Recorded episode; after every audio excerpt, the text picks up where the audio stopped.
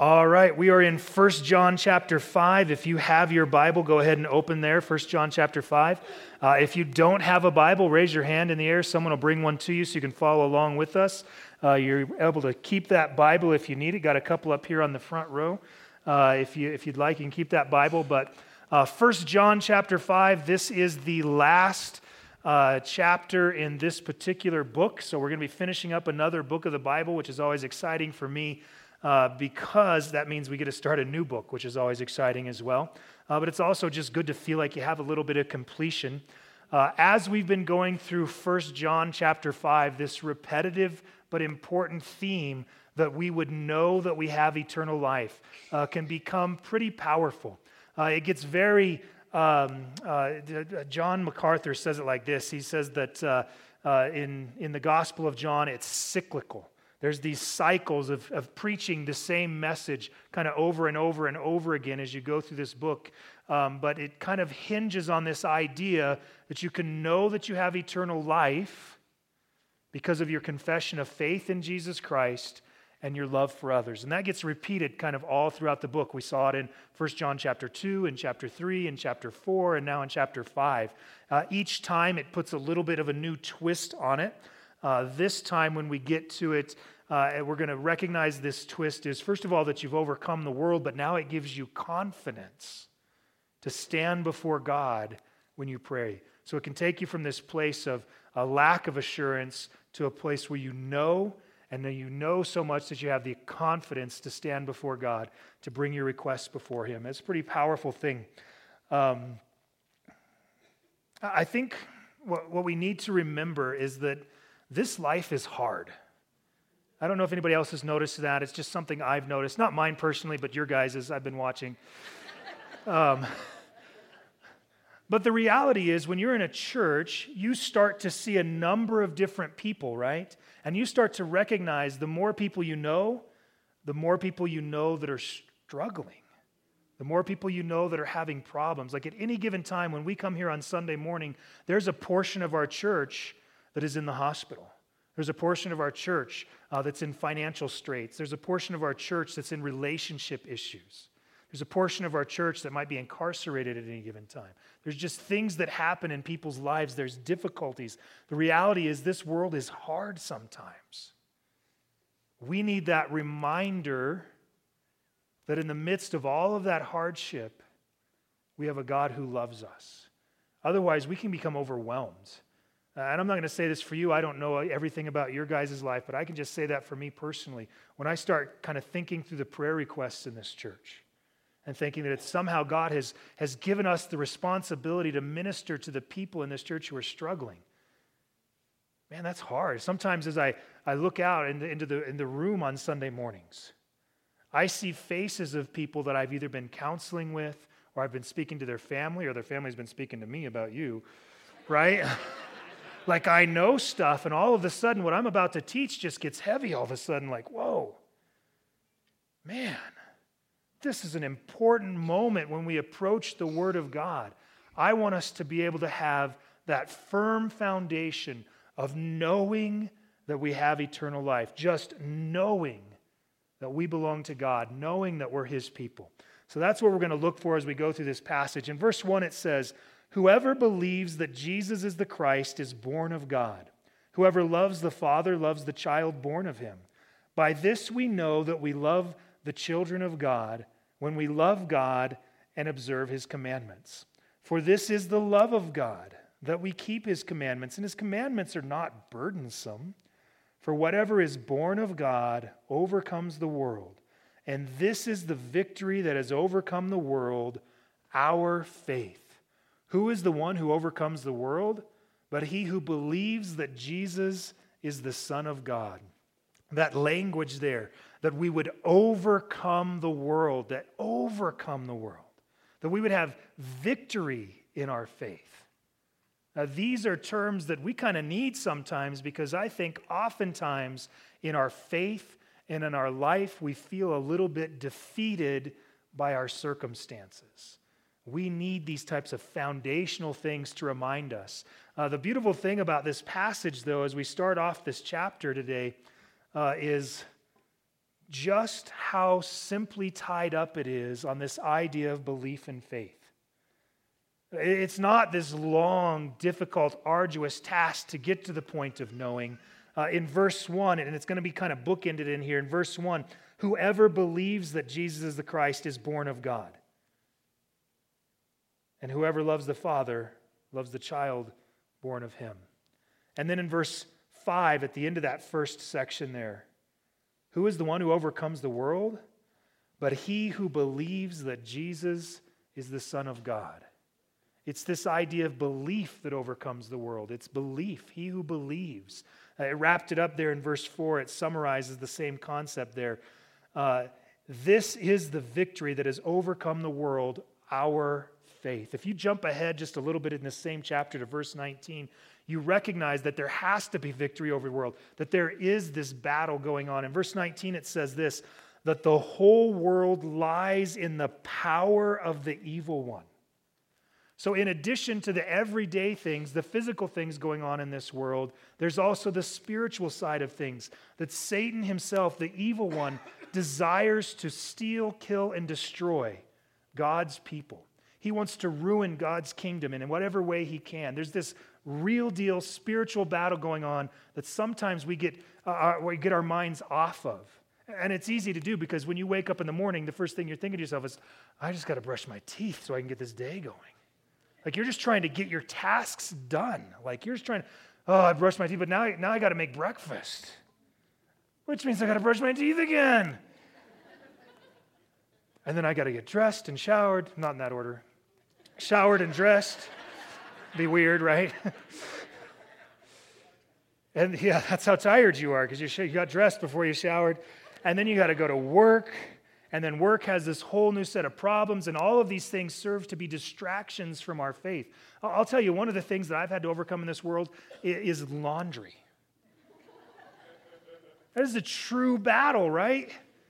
And I know nobody else has this problem, but I put my laundry in the washing machine just fine. I then completely forget I ever put it there. and so I might have seven loads I got to do that day. I get one done because I forgot that I started this simple task. And so it never got moved over. And another, it's just, those are the small things, right? But then you add to it finances. I, I got to pay my mortgage. I got to pay my car payments. I got to pay health insurance. Oh my goodness. Or if I don't have a health insurance, I got to decide whether I'm sick enough to actually go to the doctor or not. And so then you start asking your friends, like they know. You're like, does this look infected?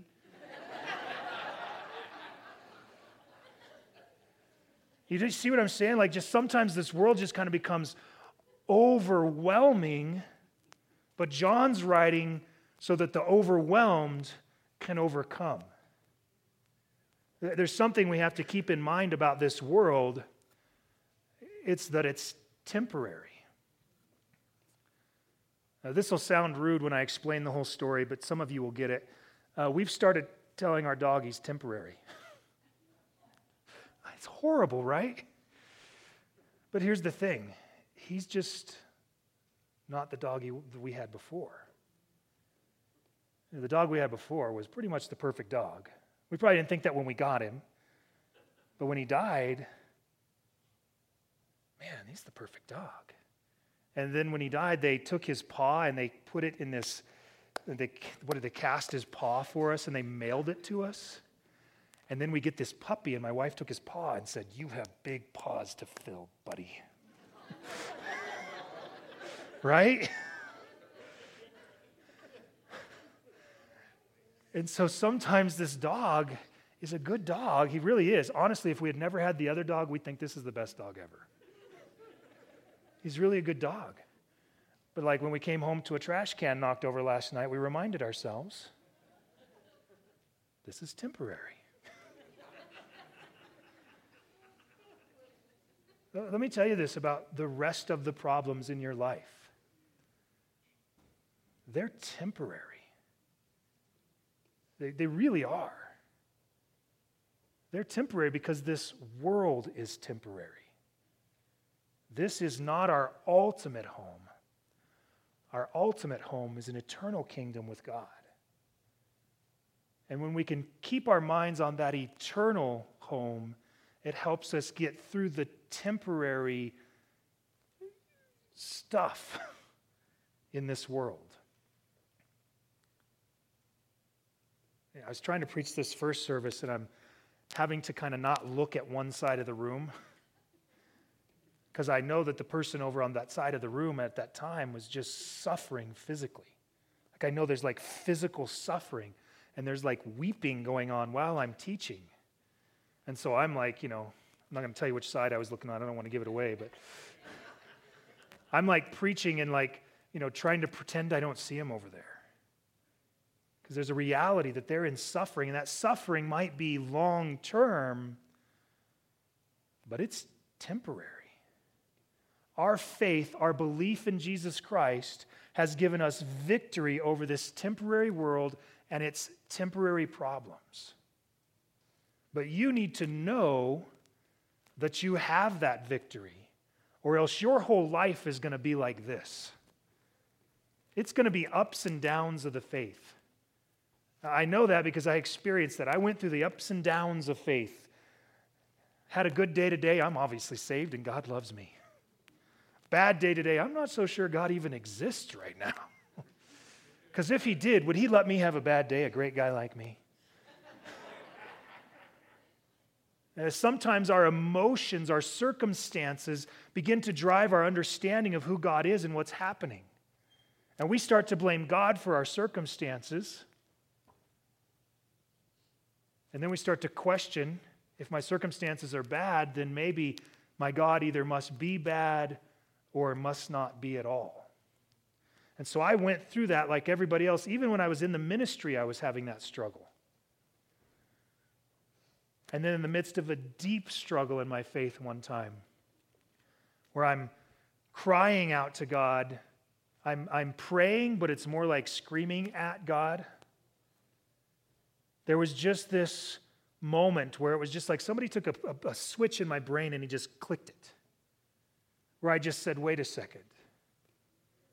Even if everything else is bad, I know God is good. He doesn't stop being good because I'm experiencing bad. And it was like I went from a roller coaster to a highway in my faith. Like there was just this new stability there. Uh, I always explain it like this. I know I've explained it here before, but some of you might not have heard it before. I just give God the benefit of the doubt anymore. If there's something I don't understand, a question I can't answer, a circumstance that seems just too hard, a difficulty that I can't comprehend in the moment, I just say, look, God is still God, and He is still good, even though my circumstances aren't. And man, it gave me a foundation to stand on, a stability where I could deal with not solve my problems, but I could live in my problems because I saw a future and a hope with a God who loves me. In this, in belief, in faith, is our victory. We have overcome this world that verse 19 describes as lying in the power of the evil one. Verse 6, we continue on, says this This is the one who came by water and blood, Jesus Christ. Not with water only, but with water and with the blood. It is the Spirit who testifies because the Spirit is the truth. For there are three that testify the Spirit and the water and the blood, and the three are in agreement. If we receive the testimony of men, the testimony of God is greater. For the testimony of God is this that he has testified concerning his Son. The one who believes in the Son of God has the testimony in himself. The one who does not believe God has made him a liar because he has not believed in the testimony that God has given concerning his Son. And the testimony is this that God has given us eternal life, and this life is in his Son. He who has the Son has the life. He who does not have the Son of God does not have the life. These things I have written to you who believe in the name of the Son of God, so that you may know that you have eternal life. These things I have written to you so that you may know that you have eternal life. Now, he's telling that we can trust this because we have the testimony of God. That God has testified that Jesus is the Son of God, that he is the way to eternal life. Now, it's going to do that in a confusing way. It's going to talk about the water has testified, the blood has testified, the Spirit has testified, God in you is testifying. It's going to mention all those things, and those things get confusing. So, before we talk about the confusing things, let's just be reminded of the important thing in this statement that it's God Himself who has testified that we have eternal life in His Son. If you need to know that you have eternal life, it's pretty good that the one who gives eternal life is the one who tells you. And God in His Word is telling you, He's telling me, that in Jesus Christ we have eternal life. That's where we can come to this place of knowing. Now, He is going to talk about these strange testimonies. Uh, these are the types of things that theologians love to discuss and argue and uh, have a good old time with, but most people just read past them and, like, we'll just pretend those verses weren't there. I don't know what they mean. Right? It's just easier. But it says that Jesus is the one who came by water and blood. Now, this is intending to answer a particular heresy that was happening at the time. Uh, when John was writing this, there was this beginning of a heresy. We previously talked about the heresy Gnosticism. Well, one of the branches of that heresy was that Jesus was just a regular schmo like you and me, just walking through life, doing his thing, right? And then one day, he decides to give his life to God, and so he gets baptized. Regular Schmo Jesus just gets baptized. And in that moment, the Spirit of God anointed him with divinity. And you remember that in his baptism, the Holy Spirit, it says, descended on him like a dove. And so they're saying in that moment, he was kind of coated in divinity, he was wrapped in divinity. And so, for the years of his ministry, he lived like God. He lived as an example of God here on earth. But then, right before the cross, since God can't die, the Spirit left him. And that's why he cries out at the cross, My God, my God, why have you forsaken me? So, in that moment, he stopped being divine Jesus and he went back to just being regular schmo like you and I. John says, No, this guy was born the Son of God, born of water. And he died the Son of God in blood. Jesus always was the Son of God. So the blood, the water, the Spirit, these three testify. The Spirit descending at his baptism testify. But more importantly, is that God himself testified in this way. If you remember the baptism of Jesus, do you remember it wasn't just that the Holy Spirit, who is God, descended on Jesus, who is God, but there was a voice heard. It was God. This is my Son, in whom I am well pleased. Listen to him.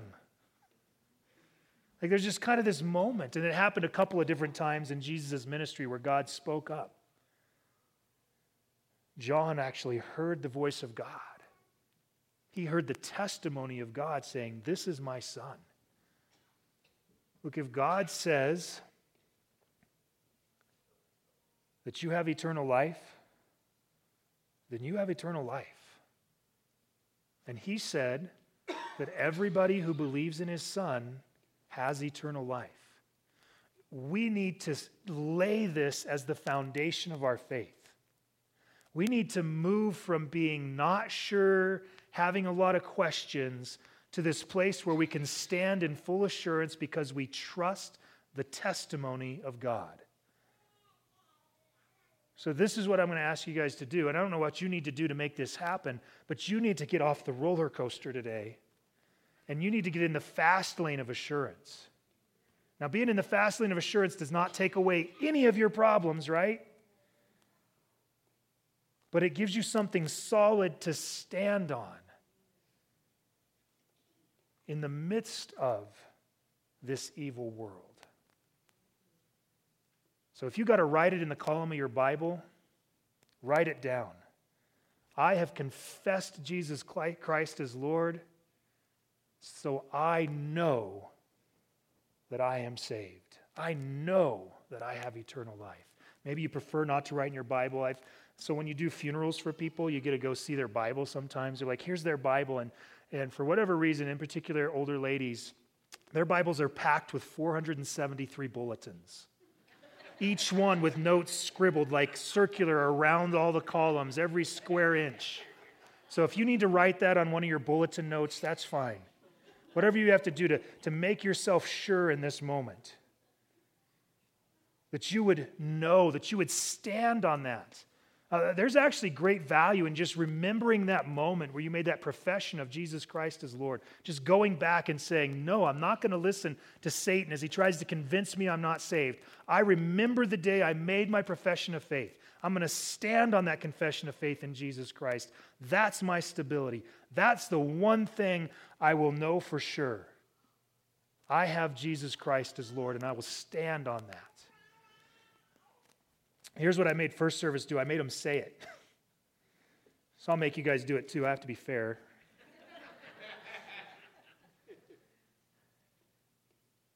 Just proclaim it. If you've confessed Jesus Christ as Lord, in a minute we'll say it all together, but I'll just have us all repeat together I know that I have eternal life. So if you've confessed Jesus Christ as Lord, just say that along with me. Just settle it in your heart. Find that foundation. Are you ready? I know I have eternal life. It's because of my confession of Jesus Christ as Lord. I just know it. Let's move from the ups and downs, the roller coaster of our faith, to this level of stability. Let's cling to Him for everything, that our hope is found entirely in our confession of faith. The testimony is this that God has given us eternal life, and this life is in his Son. He who has the Son has life. Verse 13 These things I have written to you who believe in the name of the Son of God, so that you may know that you have eternal life. This should build your confidence in your faith so that you can stand on that going forward. Look at this confidence, though, what it gives to you in verse 14. This is the confidence which we have before Him that if we ask anything according to His will, He hears us. And if we know that He hears us in whatever we ask, we know that we have the requests which we have asked from Him. If anyone sees his brother committing a sin not leading to death, he shall ask, and God will for him give life to those who commit sin not leading to death. There is a sin leading to death. I do not say that we should make request for this. All unrighteousness is sin, and there is a sin not leading to death. So, before we talk about the confusing part, the sin leading to death, just read over that for a minute, and first let's get the point that he's trying to make. Then we'll talk about the confusing stuff, right? The point he's trying to make, though, that because we know that we have eternal life, because of our faith in Jesus Christ, we know we have eternal life. That gives us confidence when we pray to God. It gives us a confidence that we can confidently pray to God. And listen to how confidently he says this. If we ask anything according to his will, he hears us. And if we know that He hears us in whatever we ask, we know that we have the requests which we have asked before Him. We have confidence to request from God in prayer and know that He hears us and we receive answers to those prayers. Did you notice the one part I skipped while I repeated that verse back to you? according to his will. See, this is where some people kind of get off track. Some people have a two part version of this I ask anything, Jesus gives it to me. And there's, there's doctrines out there where people just literally believe this. And it's, it's, you know, I'm praying for my Cadillac right now. I'm praying for a mansion. I'm praying for a million bucks. Uh, this pastor I listened to on the TV one time, it's my time for my thing from my God. My goodness, it's all about you, isn't it?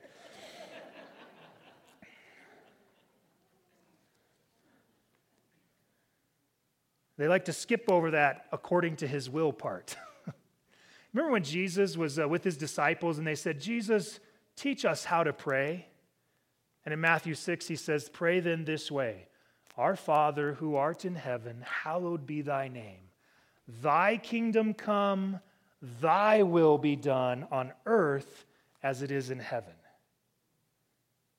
They like to skip that, thy will be done part. So, this isn't saying to you, you can boldly, with confidence, stand before God and ask for anything you want, and you will automatically get that thing because God is now just a big genie in a bottle and he owes you three wishes, or in the case of this, three bazillion wishes, everything you ever wanted. But it is telling us that in everything you bring to him, if you bring it to him, asking for his will to be done, he hears and answers those prayers. There's a difference in the way you approach it. I used to pray only the desires of my heart, which it's okay to have desires of your heart, and I still pray the desires of my heart. I just tack on this little piece, but not my will, thine be done. And it's different, and it's not as cool, honestly, as a genie that gives you everything you want.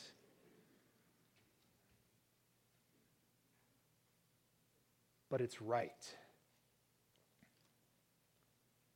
To approach God in prayer, then, is not necessarily about changing His will to match yours, but a changing your will to match His. So when I take this long list of prayer requests, when I think about all the struggles and burdens that happen in any given church, and I bring those people before God, I'm asking for His will to be worked out in their illness, for His will to be done in their marriage, for His will to be done in their finances. It's His will to be done in the midst of their circumstances. Now, that's not to say that God never does the miraculous things you want. Sometimes He does. There's even an instance in the Bible where it says in the book of Exodus that Moses prayed and God changed his mind. I don't know if that's a good thing or not. when you think about his mind and my mind, which mind would you rather follow, right? so it's not that God is not listening. It's not that God isn't going to do the things that need to be done or powerful enough to answer any request.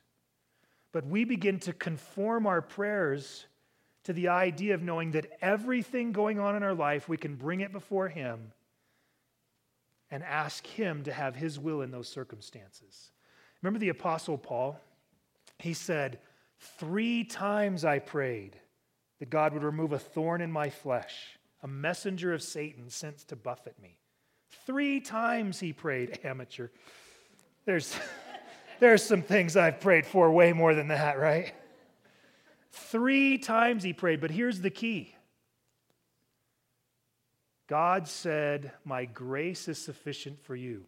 So he continued to pray for the desire of his heart until God revealed the desire of his heart. And then Paul conformed to God's desire. So I might look at this and I can pray, God, I want to win the lottery. And I can pray that every single day over and over and over until finally God says one day, Idiot, buy a ticket. No. Until someday God says no. If God says no, stop praying it. That's the way I approach it. If somebody's sick, my desire is that they would be healed, but I surrender my desires to God's desire. Now, I'm going to continue to pray for them to be healed until they're healed or until God says no. We have a gal in the church that actually told me to stop praying for her healing because God told her no. And I said, Well, he hasn't said anything to me yet. So And he hasn't healed her yet either, so I guess we know which one he's listening to. but we have the God of the universe that hears us. And when we have these struggles and these burdens and these difficulties, all of those things that are wearing us down in this world, we have the ability to lift them up before the God of the universe. I don't know if anybody else is like this. I cycle on issues. Like through my brain, I know this looks like I'm making another sign here, but in my head, I cycle on things, right? Like I'll have this struggle, this problem that's going on, and I'll start thinking about it. And before long, it's the only thing I can think about. And I'm supposed to be studying for my sermon, but I'm thinking about this. And I'm supposed to be counseling somebody in my office, but I'm really just doing this. But in the back of my head, I'm thinking about this thing. And then I go to bed tonight, and I'm just going to be thinking about that thing, and it's going to cycle around. I'm going to fall asleep, but it's not going to matter because I'm going to wake up in a couple hours still thinking about that thing, just cycling on it. What I've discovered for me is when I'm woken in the middle of the night cycling on something that's bothering me, I get out of my bed, I go to the kitchen, and I pray and I read my Bible. And it leaves my head. Sometimes I find the answer right there in Scripture. But sometimes as I pray, I've taken the thing that's messing with me, I've given it to God, who I trust, and I think to myself, left or right, whatever He does, His will is better than mine. I trust Him. So I've given Him this thing. Now, sometimes I go back to bed, I wake up an hour later, cycling on it again. You know what I do? I get back up and I start praying again.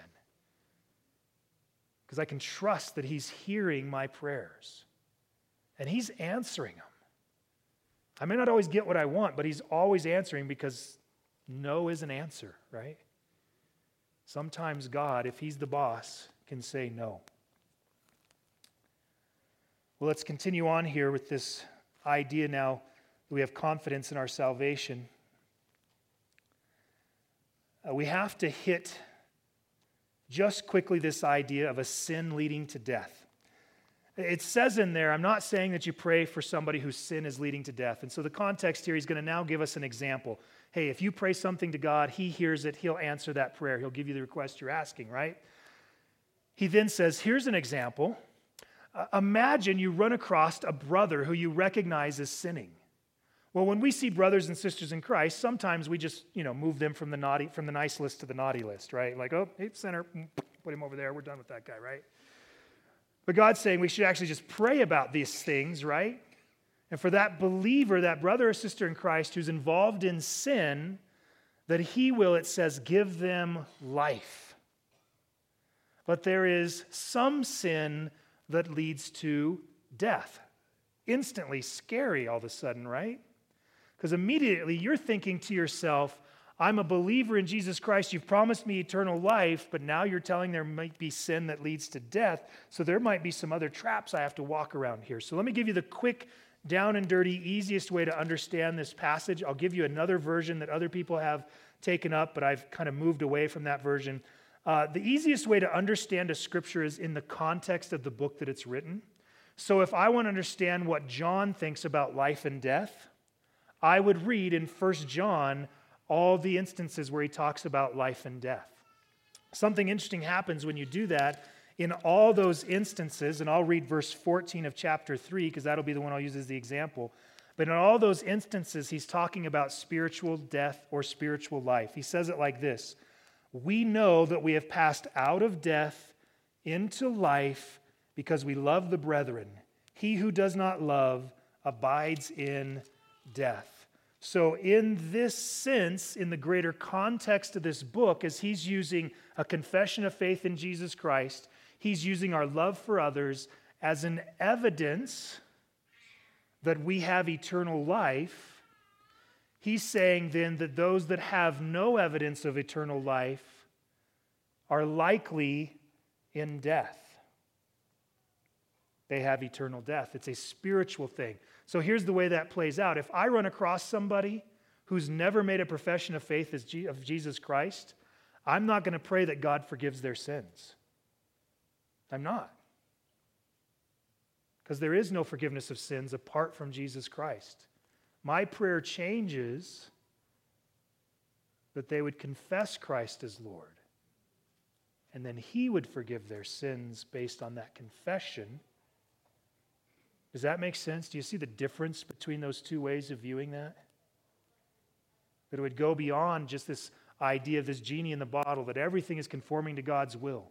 God's will is that salvation or life eternal comes from a confession of faith in Jesus Christ. That's the simple way. Uh, there is another way that speaks more of physical death, and there's some uh, scripture that you can attach to that. Uh, in the book of Acts, Ananias and Sapphira lied to the Holy Spirit, dropped dead. Too late to pray for them. There's a sin led to death, nothing you can do about it. What are you going to do, right? They're already in the presence of God. Uh, in 1 Corinthians 5, there's a guy who's sleeping with his uh, stepmother. Paul says, Well, that ain't good. So they go through this process of confronting him. They kick him out of the church. And Paul says this We're giving him over to Satan for the destruction of his flesh in the hopes of the salvation of his soul. That as he's handed over to Satan, he'll get so sick of Satan destroying him that he'll eventually repent, is the idea there. So you see that kind of coming up and throughout Scripture. Uh, in 1 Corinthians chapter 11, when we talk about communion, it tells us to not take communion inappropriately because some are sick and some have even died, that they've come into communion without confessing their sin or as not believers in Jesus Christ. To take these things serious. So I don't want to separate entirely the idea that there might be something else going on there. But here's the way I've reconciled it in my mind a nice little phrase when in doubt, pray it out. Right? So if you don't know if that person's involved in a sin that leads to death, pray until you know. And then once you know it's a sin leading to death, whatever that might look like, stop praying. Stop praying for them to be forgiven of sins that they can't be forgiven of because they're not in Jesus Christ. It's a, it's a different way of looking at it, but it's just helpful to help you kind of get beyond that and not miss the point of what he's saying is that God hears and answers our prayers. Verse 18. Uh, we're going to finish up with this. We know that no one who is born of God sins, but he who has, was born of God keeps him, and the evil one does not touch him. We know that we are born of God, and that the whole world lies in the power of the evil one. And we know that the Son of God has come and has given us understanding so that we may know him who is true. And we are in him who is true, in his Son, Jesus Christ. This is the true God and eternal life, little children, guard yourselves from idols. So this wraps up, he wraps up the whole book with this reminder, but then this huge spiritual, uh, uh, theological concept at the end. But just with this reminder that we know that we are from God. Now, some people get scared by verse 18. It says, We know that no one who is born of God sins. We've handled this in other sections that's talking about a continual, unrepentant sin. We know that believers sin because John said in 1 John, if you say you have no sin, you're a liar and the truth is not in you. So it's not that he's saying those who occasionally sin, it's those who refuse to repent of their sin, is what he's getting at there. If you find somebody that completely, when confronted about their sin, continues to refuse to repent of sin, that person's not born of God. Eventually, the person of God will repent. Now, I will add this little caveat just on a practical sense be patient with people. I brought it up one time, he just keeps doing it. Obviously, he's not of God. It takes time. It takes time to figure this stuff out. It's not easy. It's not easy to starve your flesh. That's not easy. It takes time. There's a patience involved in this. You would bear up under their burdens with them until it just becomes so clear.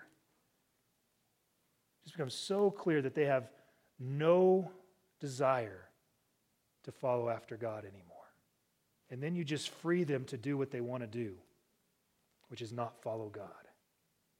That's the difference in this. But then he, he wraps all that up there by reminding us that we know that we have eternal life in Jesus Christ. But then he gives us just this one quick line here that's intended to remind us of something powerful about Jesus. He hasn't really hit on this, but this idea that, uh, that this is the true God and eternal life. This is the true God and eternal life. Well, look what that's wrapped in. We are in him who is, who is true in his Son, Jesus Christ, this is the true God and eternal life. This is one of those statements in Scripture that help us know that Jesus is not just some guy that walked on planet Earth, that Jesus is God, or as it says it in Titus chapter 2, verse 13, our great God and Savior, Jesus Christ. That we're reminded that Jesus isn't just some guy who happened to do really well and kind of give us a picture of what God might be like. Jesus is fully God. That's who we worship as God. And if anybody brings to you a Jesus who is not God, there's a guy in Mexico right now named Jesus, go figure, who claims to be the reincarnate, not the reincarnate, what does he claim? He claims that he is now Jesus on earth. But he's not God. It's fake, it's false. The Korean cult we talked about last week. It's fake, it's false. Any Jesus who is not God is an idol, and we have to guard ourselves from that. Well, my hope is that this book has encouraged you, has built you up in your faith, has helped you know that you have eternal life. It's given you a foundation to stand on. Uh, next week, we're going to be in Second John. Makes sense. First John, then Second John. That works out well.